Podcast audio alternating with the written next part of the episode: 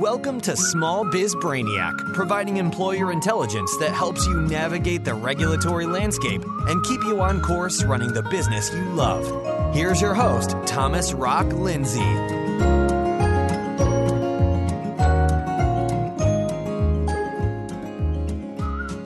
Hey, everybody, welcome to episode 68. This is Background Checks Part 1.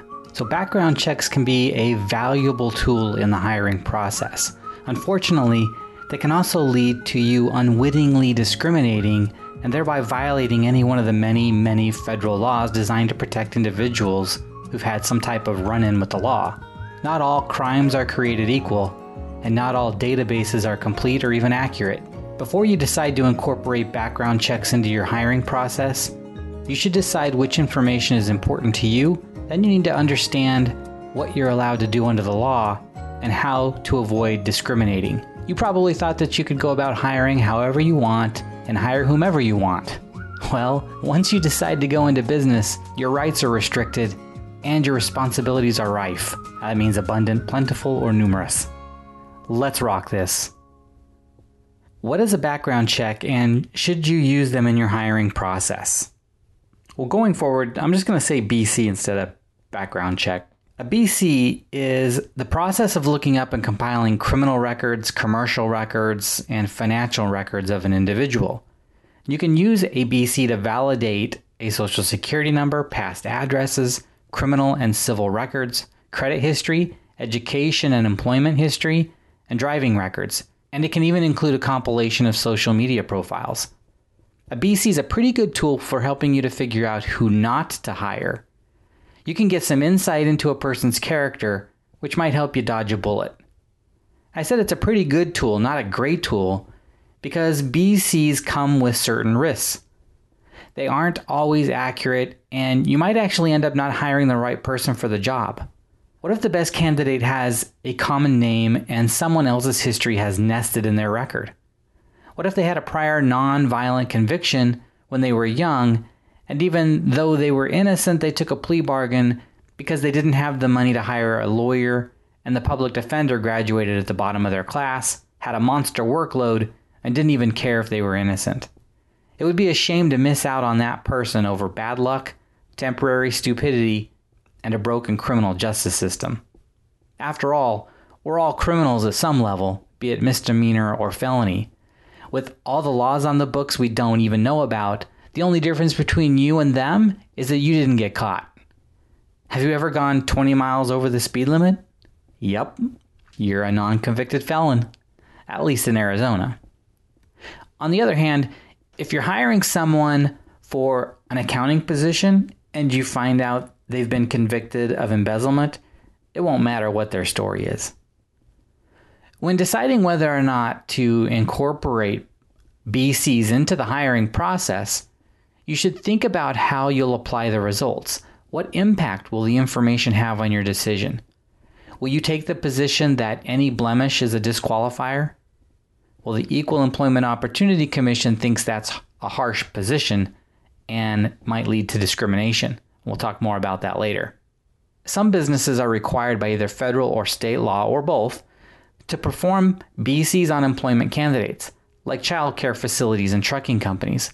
For example, prior to employment, the Federal Motor Carrier Safety Administration requires trucking companies to obtain a three year driving and employment history on each driver. And the U.S. Department of Transportation requires employers to conduct a pre employment drug test and obtain a three year drug and alcohol violation history. Why should you conduct background checks?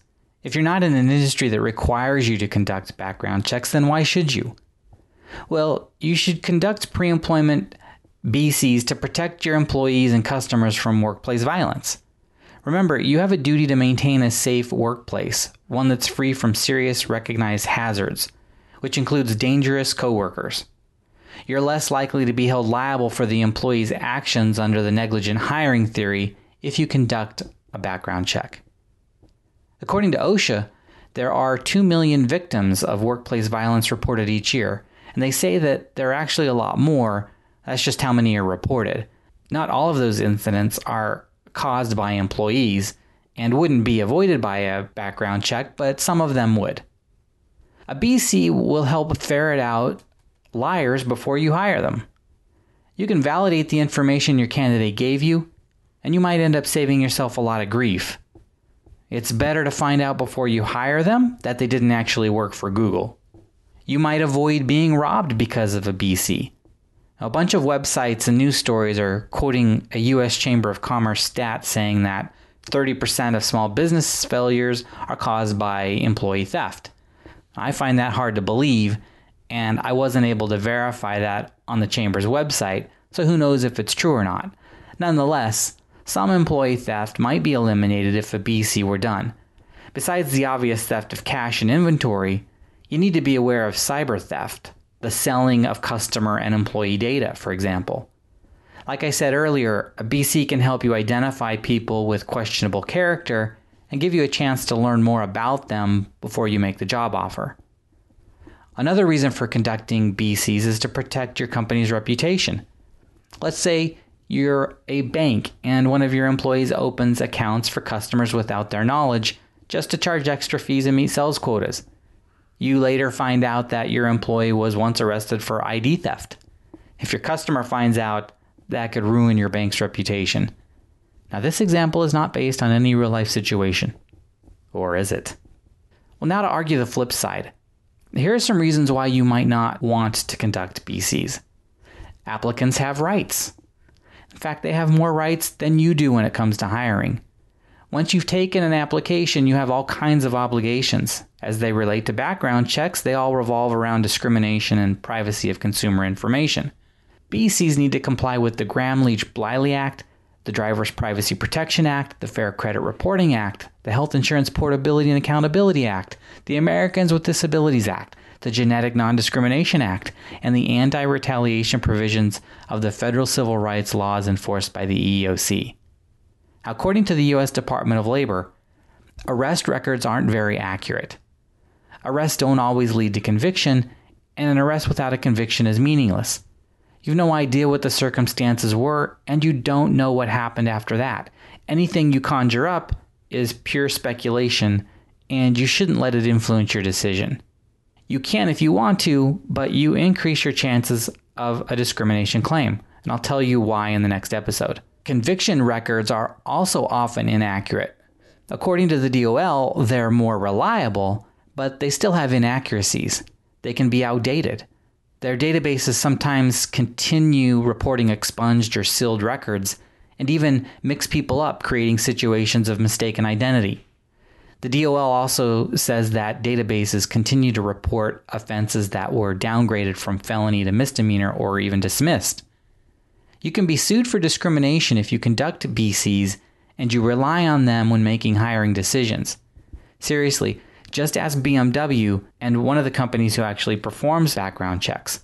I'll tell you their stories in the next episode, where we'll also go over the different types of BCs, the EEOC's position on the subject, ban the box laws, and how to avoid discrimination.